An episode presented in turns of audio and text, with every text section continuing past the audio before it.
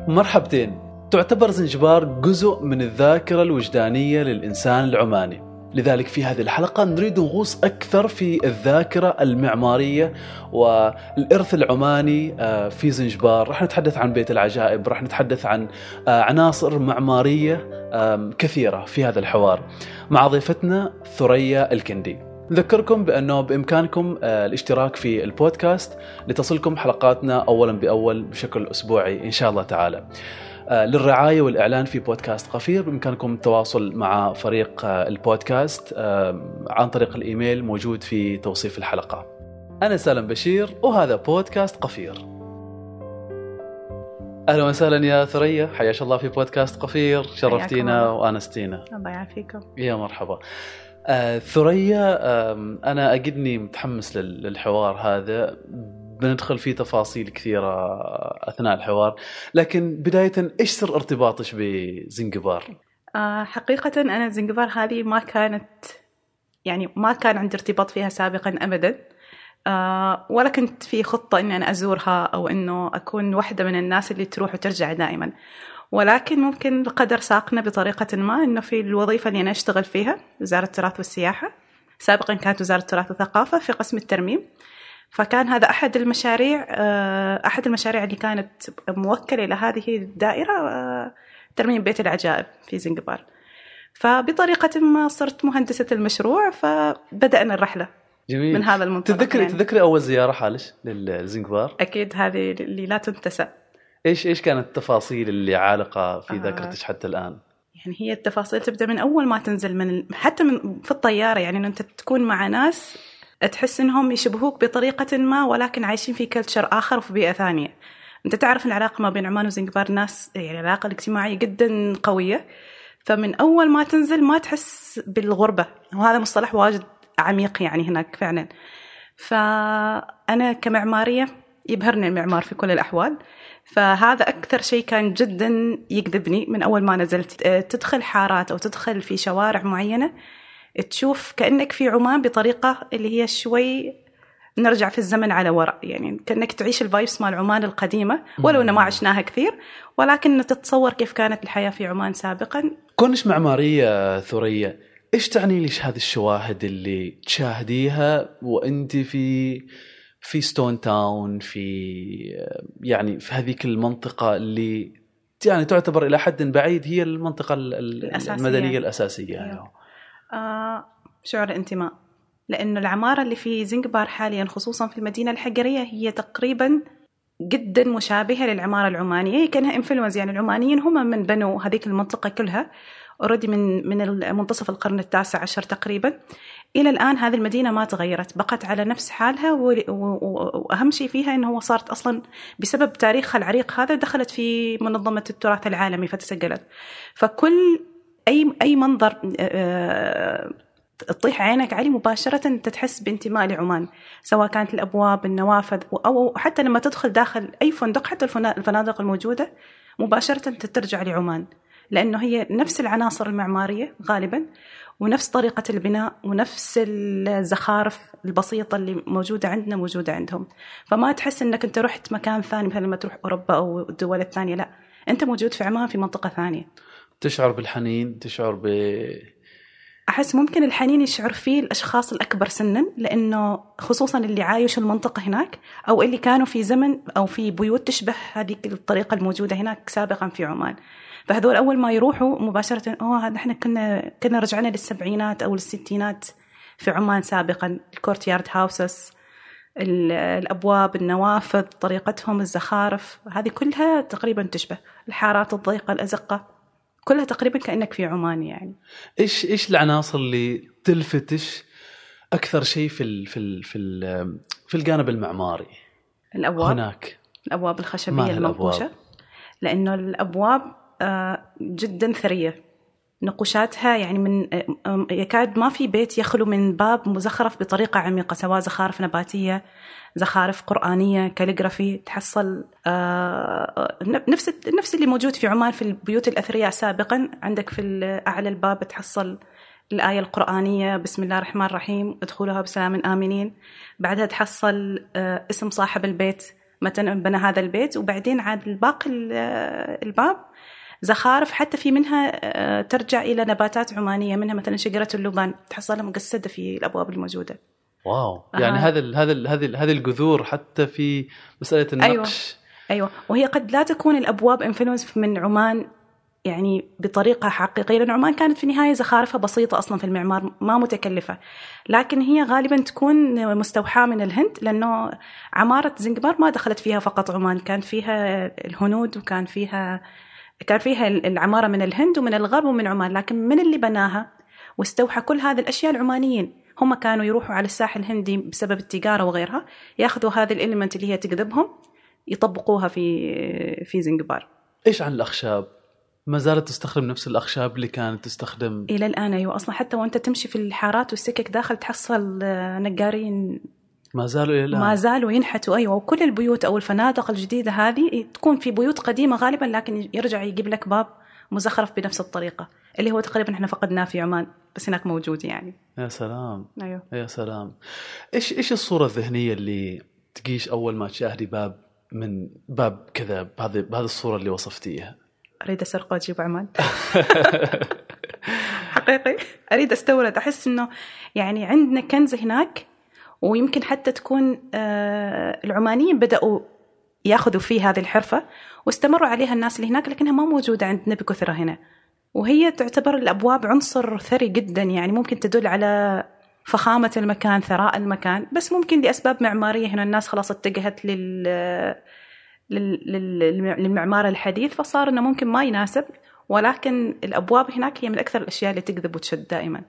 طيب ال- المعمار اللي مثلش ما مدى ارتباطه بسردية المكان لما نتكلم عن مسألة الترميم؟ هل الترميم هو مجرد ال- ال- العناصر الملموسة أم هناك اهتمام بجوانب أخرى قد تكون معنوية قد تكون لها علاقة بسردية المكان؟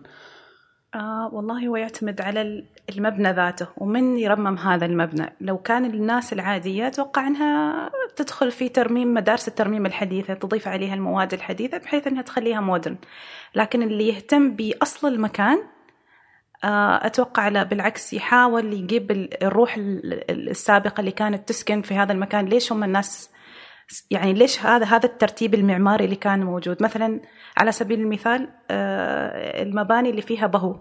نحن المباني اللي فيها بهو انتقلت من عمان إلى زنجبار بنفس الطريقة إنه تدخل مبنى وفي البهو بالنص وحوالينه الغرف هذه. فهذه ليش البهو صار موجود؟ له أسباب اجتماعية وله أسباب آه، ممكن نقول عنها عملية.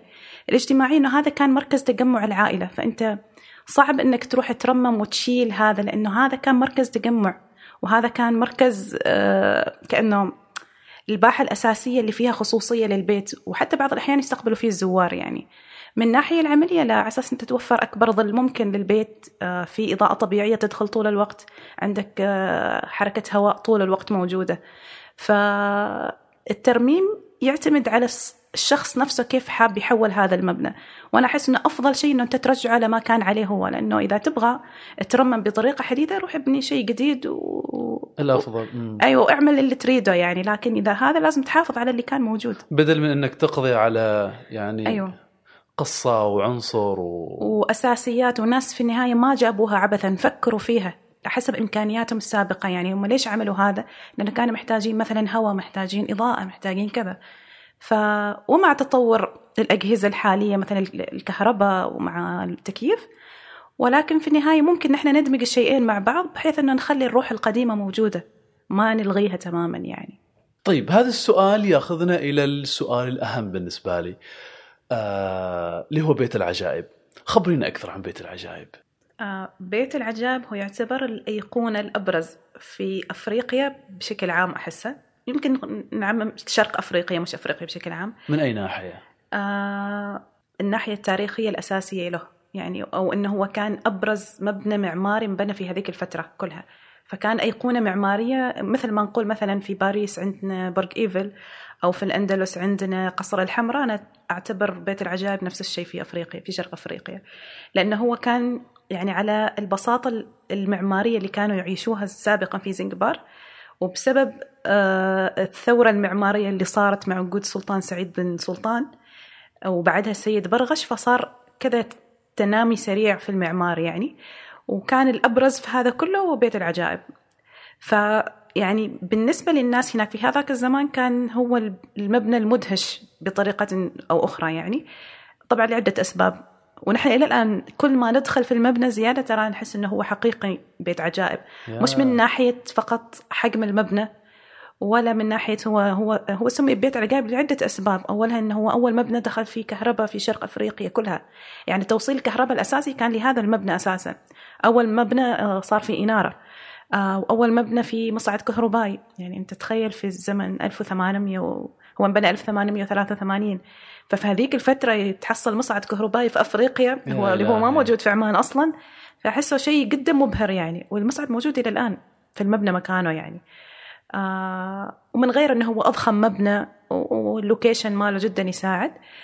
حتى من الناحية الإنشائية جدا عقيب يعني إلى الآن عفوا تسميته جت بعدين ولا كان من قبل من, من أول ما بني؟ من اول لا هو ما انبنى وسموه مباشرة. الناس أطلقت عليه بيت العجائب لأنه آه. أيضا ما آه إلى جانب هذا كان مقابل يعني انبنى مقابله برج وحاطين فيه آه، الساعة في أربع جهات هو برج مربع. فكانت هذه الساعة مستوردة على ما أتوقع من لندن. فعلى أساس كل Stone Town ممكن تسمع الساعة وهي ترن فأنت كأنك تعيش في الغرب يعني في فترة بداية ال 1900 ونهاية ال 1800 فهذا كان شيء جدا خيالي بالنسبة للناس اللي عاشت في عمان وفي أفريقيا. فحتى من ناحية structure يعني إلى الآن كل ما نعمل investigation زيادة للموقع نحلل تطلع أشياء عجيبة يعني كل corner غير عن ثاني تحصل هنا إنه كيف هذه القدرة العمانية اللي صارت في هذيك الفترة إنه بنوا شيء بهذا الضخامة في هذاك الزمان. امم زين إحنا كل ما يعني نقرأ في يعني لما نبحث في جوجل عن بيت العجائب نحصل هذه الأشياء. أيوه. نريد تعطينا الجانب الآخر اللي الناس ما تعرفه. أو خلينا نقول العام جوجل ما يعرفه عن عن بيت العجائب آه شوف هو ترى من ناحية معمارية يعتبر يعني للرائي يعتبر بسيط. صح فعلا فعلا. يعني اللي يشوف الصور أحس أنا أنا كل ما أتكلم عنه أحس أحاول أبهر الناس لكن اللي يشوف الصور وما زار المكان الشكل الخارجي ما, ما يبهر. ما يبهر الشكل الخارجي مع إنه لما تكون داخل أحس فخامته وهيبته تبهرك من داخل يعني. لأنه ارتفاع الطابق الواحد بعد مش هين. يعني هو عبارة عن ثلاث طوابق فقط. فأنت لما توقف مقارنة بالكولم اللي جنبك أنت تصير كذا عنصر صغير. بشري صغير يعني. يمكن ارتفاعه يوصل 12 متر الطابق الواحد. الطابق الواحد. أيوه. فهو كل طابق يختلف عن الثاني في واحد تسعة و12 والثالث أظن 12 تقريبا. فأنت متخيل بهذا الارتفاع يعني القوة المعمارية اللي صارت كهندسة معمار وستركتشر في ذاك الزمان؟ ما سهل. ابدا ما سهل. من غير الأشياء اللي كانت كلها مستوردة. عندك الرخام باقي إلى الآن من هذاك الزمان جدا رهيب. آه، في ثريات مستوردة من آه، أتوقع بعد من من أوروبا. كانت في كل القاع يعني في قاعة الحكم وقاعة الاجتماعات كانت في صور قديمة تدل إن هي ضخمة جدا بس كيف بهذه الضخامة جابوها من هناك ورفعوها. فكانت كل ما أشوف هذه الصور تكون حقيقي مبهرة إنه العمانيين عاشوا في هذا الزمن الرخاء يعني في هذاك الوقت. فإحدى هذه الثريات موجودة في المبنى المقابل. جنبه يطلق عليه بيت الساحل وأوريدي متحف. وإلى السنة الماضية كان مفتوح يعني بس الحين أغلق. فأنا دائما كل ما أروح لازم ألمسها بيدي على أساس أشوف إنه هذه ترى كانت موجودة في بيت العجائب. كل كريستالة ثقلها ثقيلة جدا. فتحس إنه كل شيء كان متقن. حقيقة كل شيء كان متقن في هذا البيت. ولا ما كان بيصمد كل هذه الفترة إلى الآن بغض النظر عن الانهيار وغيره. طبعا الأسباب ثانية صارت يعني خلاص هو تهالك من داخل من الجدران وكذا وعوامل الأمطار وإلى آخره لكن المبنى فيه قوة. يعني وفي هيبة من داخل أنت لما تدخل بتحس فيه أكثر من لما أنك تشوف صورة عادية. لطيف. إيش آخر شيء اكتشفتيه في آخر زيارة؟ آه يمكن هو أجمل اكتشاف أنا كنت آه، يعني أجمل مكان كان يعجبني لما كنت أطلع البرق. وللأسف هذا الحين ما موجود لأنه انهار في الانهيار الأخير اللي صار. بس آه، البرج كيف؟ لأنه كان البرج أصلا أساسا انبنى أول شيء مقابل آه، المبنى مش في نفس المبنى. وبعد ما صارت الحرب في عام 67 أتوقع انهدم ورفعوه فوق. فأول ما تدخل أنت تدخل في structure طويل وعليه ساعة وتحصل ال range موجود الأساسي يعني بضخامته وكبره. بس الحين إن شاء الله بيرجع إن شاء الله. مكانه الصحيح يعني. إيش رمزية بيت العجائب بالنسبة لعمان؟ على أساس إنه يعني إحنا نرمم بيت العجائب. آه، دليل قوة العمانيين سابقا والوجود العمان في شرق أفريقيا. إيش إنجازاتهم؟ هذا كان أهم إنجازاتهم يعني. فهو يعتبر قوة. وإثبات للوجود العماني هناك. ومش بيت العجائب فقط ما يحيط فيه كامل المدينة الحقرية كلها. بيت الساحل قصر المتوني القلعة العمانية. هذا كله يدليل على الوجود العماني. بس بالنسبة لك أنت كمعمارية أنه إعادة بناءه وترميمه وكذا آه، إيش تعني ليش؟ يأصل الروابط اللي موجودة كانت. نعيد هذا الروابط مجددا ونحافظ على أيقونة معمارية انبنت في زنجبار ممكن ما وجد لها شبيه في أماكن أخرى. يعني إحنا عندنا في عمان قلاع وحصون وغيرها ولكن في مكان مثل هذا أنت تحتاج في النهاية بين روابط دم ما بين عمان وزنجبار إلى الآن موجودة. فأنت تح... لازم تحافظ على هذه الأشياء الموج... نفسها. ثانيا آه، ال... هذا المبنى ما راح يكون يعني نرممه خلاص بالعكس راح يكون مركز ثقافي مشترك بيننا وبينهم. لطيف. خصوصا وأنه يعني تسجل في آه، اليونسكو. أيوه. آه فصار خلاص محمي هو آه دوليا. أيوه. محمي دوليا لكن إذا أنت ما تهتم فيه بسهولة ممكن يشال من هذه اللائحة. فلازم يصير في ترميم لازم يصير في تدخل وأنك تحافظ على مكانته في هذه اللائحة. هذا جزء من مسؤولية يعني؟ أكيد. لأنه في رقابة أصلا من جانب اليونسكو دائمه تمر على أتوقع شبه سنويا يعني إنه يمروا على كل هذه فأي مبنى صار فيه تعديات مثلا حتى من ناحية الترميم حتى لو كان تحت الترميم بس إنه طرق الترميم ما كانت مناسبة آه للمبنى نفسه ممكن يشال من اللائحة هل هذا يعني أنه اليونسكو عندهم معايير في مسألة الترميم؟ أكيد عندهم معايير كثيرة ولازم أنت يعني آه، تاخذ بعض الأحيان في موافقات من عندهم لازم تاخذها لازم يكونوا هم part من المشاريع تشرف يعني بطريقة أو بأخرى. بس إنه لو ما كان عندها معايير ما كانت بتسجل بعض المناطق ضمن قائمتها. طيب ك ك ثقافة معمارية أو آه، خلينا نقول التحول والتطور المعماري اللي حصل في زنجبار ما كان في بيت العجائب فقط. أيوة. خبرينا عن المظاهر الأخرى من التطور المعماري. هو ممكن بيت العجائب جاء في مرحلة لاحقة لكن بداية التطور المعماري كان في عهد السيد سعيد بن سلطان هو اللي بدأ تقريبا الثورة المعمارية هناك. فبدأ بقصر المتوني أتوقع المعظم يعرف قصر المتوني. ولما تدخل حقيقي قصر المتوني تحس إنك في أحد البيوت العمانية القديمة لكن بطريقة بسكيل أكبر يعني. نفس البهو العماني بعدين يجيك الغرف آه، بمساحات معينة تحيط فيه. وكانوا يحبوا إنك تكون في مظاهر معمارية جديدة مثل الحمامات. الحمامات هذه ما كانت موجودة عندنا ولا كانت موجودة هناك ولكن هو استحدثها عن طريق علاقته ببلاد فارس علاقته ببلاد المغرب وغيرها. مم. فبدأت الحمامات اللي هي نفس الحمامات التركية اللي هي تكون عبارة عن مجموعة حمامات جنب بعض. و... وعندك مجموعة قاعات أخرى حمام للتبريد مع ماي بارد حمام دافي حمام ماي ساخن. ففي منه غرف للمساج وإلى آخره. فهذه صارت ما وصلنا لهذا إلا بسبب خلاص مرحلة الرخاء اللي وصلوها. عجيب. يعني هذه خلاص وصلوا لل level أعلى من من المعتاد يعني. فالناس تدخل فيها من العصر إلى آخر الليل اللي اللي يقرأ اللي يستمتع اللي يستانس فتحس إنه شيء ما كان موجود عندنا بس وصلوا إليه ومش بالطرق العادية حتى كانوا يعملوا إمدادات للماء مثلا في قصر المتوني هو مقابل البحر فكان في تشانلز تربط ما بين البحر بالحمامات فعلى أساس إنه تصير حركة آه، تبريد؟ التصريف تصريف الماء آه. تروح للبحر وترجع فأنت تضمن آه، اتذكر في واحد من الأشخاص شرح لنا كذا إنه أنت عندك مجموعة حمامات لحد ما يعني لحد ما يصير التصريف للحمام الأول الحمام الثاني خلاص يكون نظيف لليوم الثاني وإلى آخره. فهي حركة الماء تدخل وتطلع. آه تسخين الماء تحس في غرف كذا ويسخنوا من تحتها الماء بالخشب طريقه عادية ولكن جايبة مفعولها يعني. وكل هذه الأماكن خلاص استحدثوا فيها القبب المزخرفة تكون عبارة عن قبة كذا عالية وعليها ثقوب. وال glass الملون فتصير فيها آه. style إنه الشمس لما تجي تضرب على هذا الزجاج وتلون الأرضية نوع من ال design. عجيب. ونفس الشيء لحركة التهوية لأنه أنت تت... منطقة بخار وغيرها يعني. هذه كانت آه. موجودة في منطقة الحمام يعني أيوه الحمامات ف- في منطقة الحمامات. فهذه مظهر الحمام صار بعدين أصلا كأنه حركة تجارية للناس الأثرياء.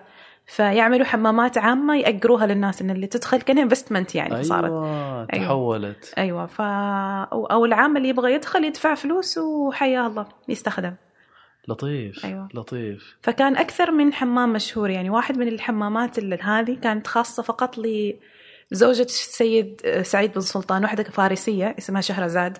فكان هذا الحمام مخصوص إلها. ففي أكثر من قاعة يمكن خمسة plus ثلاثة لل... آه، خمسة للحاشية وثلاث آه، قاعات إلها بروحها يعني. ف... عجيب. ومش في أي مكان مكان مرتفع مقابل البحر على أساس تصريف المياه هذه تروح وترجع. فتحس إنه أحسه شيء مبهر إنه يعني وصلنا إلى هذه المرحلة ما بالساهل. وهذا الأشياء كلها ما كانت موجودة في عمان في هذيك الفترة. صح صح صح. إيش عن Stone Town ليش سميت Stone Town يعني يعني- Stone Town بال English بالعربي ال- المدينة الحجرية. هي لأنه سابقا قبل دخول العمانيين كانت بيوتهم أبسط ما يكون اللي يعرفوا تنبني بالطين والقش وحتى ما فيها أسقف يعني. أسقفهم يستخدموا شجر الموز وال أوراق الأشجار العادية. بس العمانيين كانوا في في عمان يستخدموا في مباني الطين الحجر مع الملاط اللي هو خلطة الصاروغ المعتادة عندنا. نعم. فنقلوا هذا ال concept إلى هناك. فصارت المباني أقوى صارت تنبني بالحجر صارت أكثر من floor. يعني المباني الطينية اللي كانت عندهم ما فيها سقف ما تتحمل إلا طابق واحد. طابق واحد. فصار ال minimum في المدينة الحجريه المباني كلها من طابقين ما في أقل غالبا يعني نادر تحصل. wow. فكل هذا بسبب العمارة الحجريه اللي نقلها العمانيين فصارت ال- المدينة ال- الحجريه تطور ال- البنية يعني. أيوه. وسرى الاسم إلى الآن يعني إلى الآن تسمى بالمدينة الحجريه عجيب. أيوة. هذا هذا هذا يعني هذا يوثق تطور المعمار اللي أيوه. أحدث العمانيين هناك. أكيد. وهو المعمار من بعد ما طلع العمانيين ظل على حاله. وهذا في كثير من الناس اللي شهدوا على هذا الشيء سواء من عمان وسواء الناس اللي هناك أنا أقابلهم دائما دائما يقولوا من لما طلع العمانيين ترى ما ما في شيء تغير وممكن آه، الدليل على هذا من أحد الأشياء اللي أنا واجد عزيزة على قلبي يعني إنه أنا جدي كان مدرس عربي وإسلامية ع- يعني عربي وقرآن وفقه في زنجبار. فهو متوفى قبل لا أنا أنولد حتى. ففي إحدى المرات كنت أسولف مع خالي ال- الكبير اللي هو كان عايش معاه هناك. فيقول إنه نحن دائما فترة العصرية نجلس مقابل بيت العجائب وبعدها المدرسة اللي قدش يدرس فيها فيها فيها آرش تمر من تحته السيارات وكذا. فأنا مصدومة إنه مباشرة لأنه هو أعطاني الإليمنت المعمارية اللي تميز المدرسة. فمباشرة استحضرتها في بالي فطلعت له الصورة. هذا المبنى اللي تقصده. بالضبط هو. فالمصادفة الحلوة أن هذاك المبنى كنت شبه كل مرة أروح أحضر فيه اجتماعات. فأنا كنت أحضر آه. اجتماعات في نفس القاعة اللي جدي كان يدرس فيها من 30 سنة وأنا ما كنت أعرف. يا إلهي. فكيف وصلت لهذه الخلاصة؟ لأنه في إلمنت معماري واضح. يوثق المرحله يوثق المظهر وباقي من هذاك الزمن إلى الآن. وفي شاهد من هذه الشواهد اللي هو خالي اللي كان اوريدي يعني عمره عشر سنوات ولا كم لما طلع. بس هو هو متذكر كل التفاصيل. وهذه التفاصيل موجودة من هذاك الزمن إلى زمننا الحالي يعني. عجيب. فكان كذا شعور آه، المبنى هذا مختلف. جزء من بيت العجائب يعني ولا؟ لا بس هو جنبه مباشرة يعني قلعه 20 متر تقريبا. أيوه. أيوه. فحسيت كذا بشعور انتماء جدا مختلف إنه أنا كنت في مكان جدي كان يدرس فيه وما كان حد يعرف يعني. فمن هذيك اللحظة انطلقت للبحث عن ال history هل في history معين للمدرسين اللي كانوا هناك على الأقل نطلع السيرة لهذا الشخص يعني اللي كان موجود هناك يعمل فارق صحيح في في المدارس يعني هناك توجه سائد الآن في تحويل ال- القصور والشواهد المعمارية القديمة تحويلها إلى إلى مقاهي آه، أحيانا إيه. مراكز ثقافية إلى إلى إلى آخره من يعني استخدامات أصبحت يعني أنت الآن كمعمارية مهم. كيف تنظري لهذا لهذا التوظيف؟ أنا مع التوظيف أنا مع توظيف المباني الأثرية دائما ولكن بالطريقة الصحيحة في زنجبار اللي لاحظته آه، معظم المباني العمانية اللي كانت إلها ثقلها أو إلها عناصرها المعمارية ثقيلة أخذت عن طريق أطراف أخرى ممكن حتى ما تكون من من زنجبار يعني غالبية تكون أوروبية ولكن تحولت إلى boutique hotels أو فنادق بس محافظين على ما هو موجود عليه وهذا الشيء يسر الخاطر صراحة لأنه بعض. في بعض التدخلات تصير له انه يروح يغير لك السمات الداخلية يشيل الأبواب ويغطي الجدران وإلى آخره. لكن لا كل يعني ما يميز الحد... ستون تاون إلى الآن إنه كل الاستثمارات اللي جالسة تصير فيها على نفس المبنى ولكن فقط إنه يدخلوا ممكن تقنيات بسيطة مكيف. آه حتى الأثاث موجود نفس الأثاث القديم يحاولوا حتى ان يقلدوه بنفسه يعني. فما تحس إنك أنت جالس تعيش حياة جديدة بالعكس حتى أنصح كل حد يروح. لا تروحوا للفنادق ال fancy وال عيشوا التجربة. دخلوا في هذه البيوت هذه الفنادق الصغيرة. ولو ما سكنتوا فيها إذا كنتوا تهتموا بال maximum level من الراحة ولكن ادخلوها. أنا حتى ال break مالي بعد ما بين الاجتماعات صراحة أدور لي أقرب فندق. من في في منطقة Stone Town وبس أدخل إني أتفرج عليه. تستكشف. لأنه أعرف إنه هو ما مبنى جديد هو أكيد مبنى قديم بنوا عمانيين وأحد المستثمرين أخذه وطور على نفس ما هو عليه. فمعظم الصور اللي أصورها تكون داخل هذه الفنادق ودائما أستمتع فيه. أحس إنه هو هو مكسب مكسب جدا حلو يعني. فأنت تشوفي إنه هذه الاستثمارات الجيدة هي اللي تحافظ على روح المكان ورمزيته وأصالته. لأنه لو تبغى استثمار جديد آه، روح ابني أخذ لك أي قطعة أرض وابني لك فندق جديد أو كوفي شوب جديد لكن إذا تبغى تستثمر في مكان قديم خلي طابعه موجود وخلي روحه موجودة. يطلع إلى طابع غير بالعكس الناس صايرة آه، تميل حال هذه الأشياء. لأنه خلاص كل الناس قربت الفنادق الرفاهية وغيرها. الحين خلاص صاير أحس الكونسبت إنه أنا أروح أجرب الناس كيف كانت تعيش في هذه المدينة. إيش الشيء المميز في المعمار فيها؟ أو على الأقل المعماريين يمكن هذا توجه معماري. ولكن بالعكس أحس في صحوة من الناس إنها تحب تجرب كيف كيف كانوا الناس تعيش حتى مسألة الرفاهية تراها نسبية يعني. رفاهية نسبية. أكيد نسبية. وأنا أعرف إنه في ناس ممكن ما تتحمل حتى إنها تعيش في Stone Town يوم ويومين يعني. أنا بالنسبة لي لا أنا style ي. لا فعلا. يعني لما قلنا يعني الرفاهية نسبية إحنا هنا نتكلم عن قصة. أيوة. ويمكن كثير من الناس بالنسبة لهم الرفاهية إنه نكون قريب من قصة آه فيها يعني مكان يحمل سردية بالضبط. معينة. وهذا يذكرني إنه معظم الناس لما اللي اللي يشوفني رحت أو كذا خصوصا البنات صورينا مكان السيدة سالمة. وين السيدة سالمة كانت تعيش؟ وين غرفة السيدة سالمة؟ فلأنهم هم أعجبوا بشخصية معينة كانت موجودة فكل حد يبحث عن ولو إنها جدران فاضي يعني أنت ما بتحصل شيء من آثارها ولكن على الأقل إنه هنا السيدة سالمة كانت تعيش في هذا المبنى في هذا الغرفة. هذا سريرها. هذه هناك ارتباط معين في ارتباط معين لأنه في قصة معينة انسردت. سابقا والناس أعجبوا فيها يعني. ف وفي أحد المباني هناك تحول يعني في واحد من العمانيين حول آه، أحد الأبنية كذا في قاعة صغيرة تحت عملها متحف للسيدة سالمة فصاير ديستنيشن مش فقط للعمانيين غالبية الألمان يجيوا لانها هي ارتبطت بألمانيا فلأنه في قصة الناس كلها تبحث عن هذه الإنسانة وين كانت عجيب. تعيش وين بيتها عجيب. من وين طلعت وين آخر بيت كانت سكنته فأنا وحدي كنت من الناس الفضولية في هذه القصة عجيب. دورت عنها كثير يعني يعني هذا يثبت إنه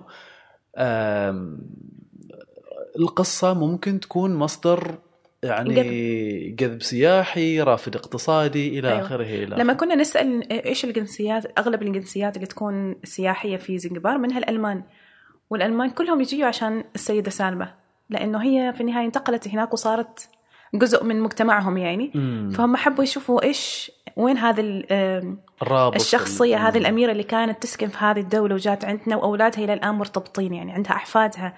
فكيف كانت حياتها؟ كل اللي يجي يروح يسألوا مكان سيدة سالمة وين وين البيت مالها؟ وين بيت زوجها؟ ومن وين طلعت؟ وين كانوا يلتقوا؟ وهكذا يعني. عجيب عجيب. إيه. خلينا نرجع لمسألة توظيف ال توظيف ال الأماكن هذه وإعادة استخدامها ربما في أغراض مختلفة.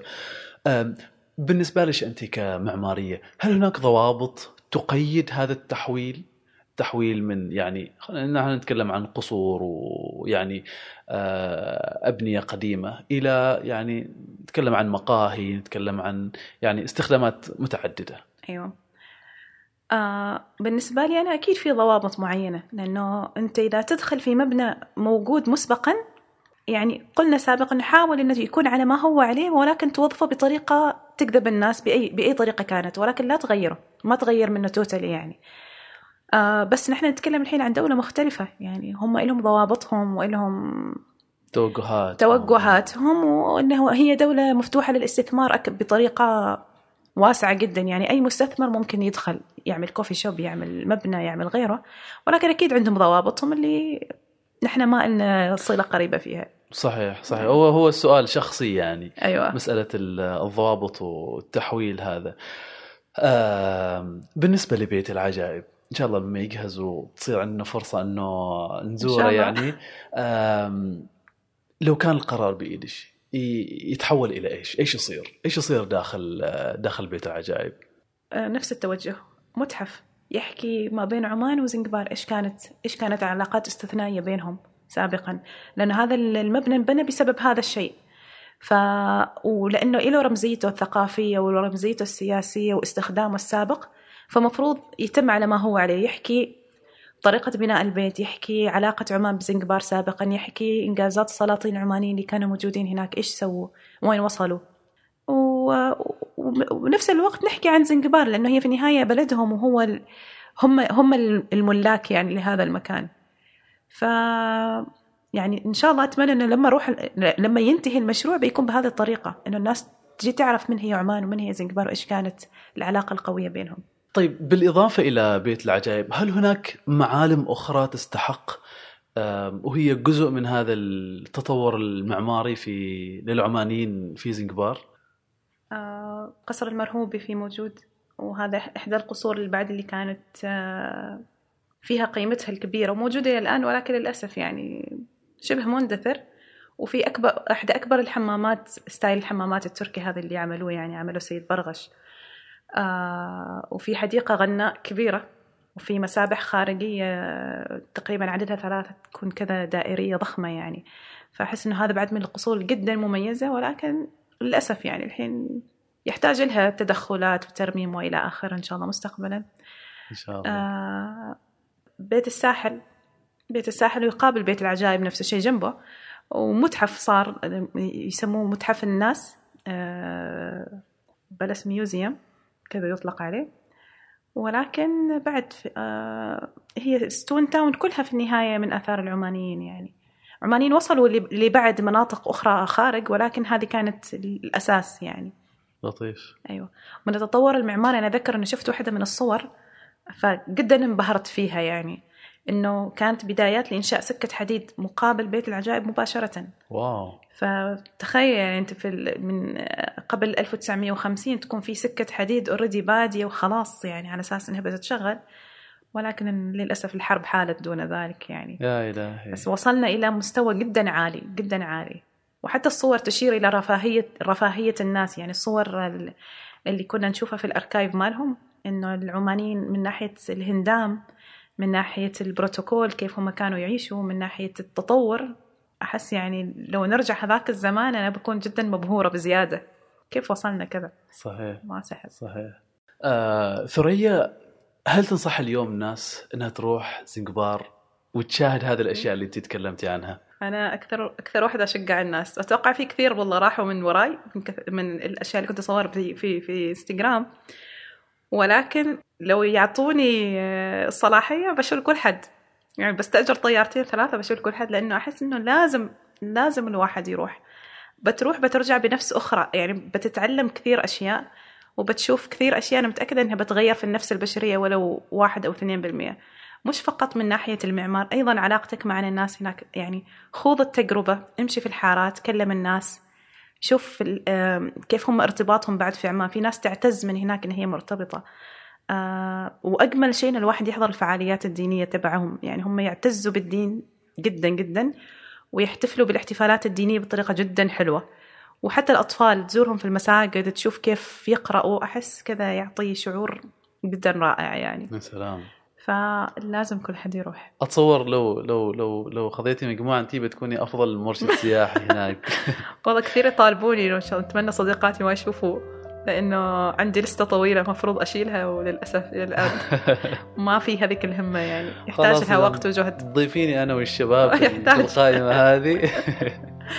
شكرا جزيلا. يعطيك العافية. الله يعافيك. شكرا على وقتك وشكرا على المعلومات. الله يعافيك. وشكرا على تربية الدعوة. وأنتم شكرا جزيلا لكم. حوار لطيف وبسيط. يعطيك العافية. الله يعطيك يعافيك. شكرا على طيب المتابعة. أم، أتمنى أن هذا الحوار يعني ضاف ل يعني لمعارفكم عن زنجبار ويمكن يكون أيضا حتى يعني يحفز ويشجع أن لزيارة تزور. لزيارة زنجبار إن شاء الله تعالى. نذكر بالاشتراك في آه، البودكاست في اليوتيوب وفي آه، منصات البودكاست حتى تصلكم حلقاتنا اولا بأول. إلى أن نلقاكم في الحلقة المقبلة. سلام.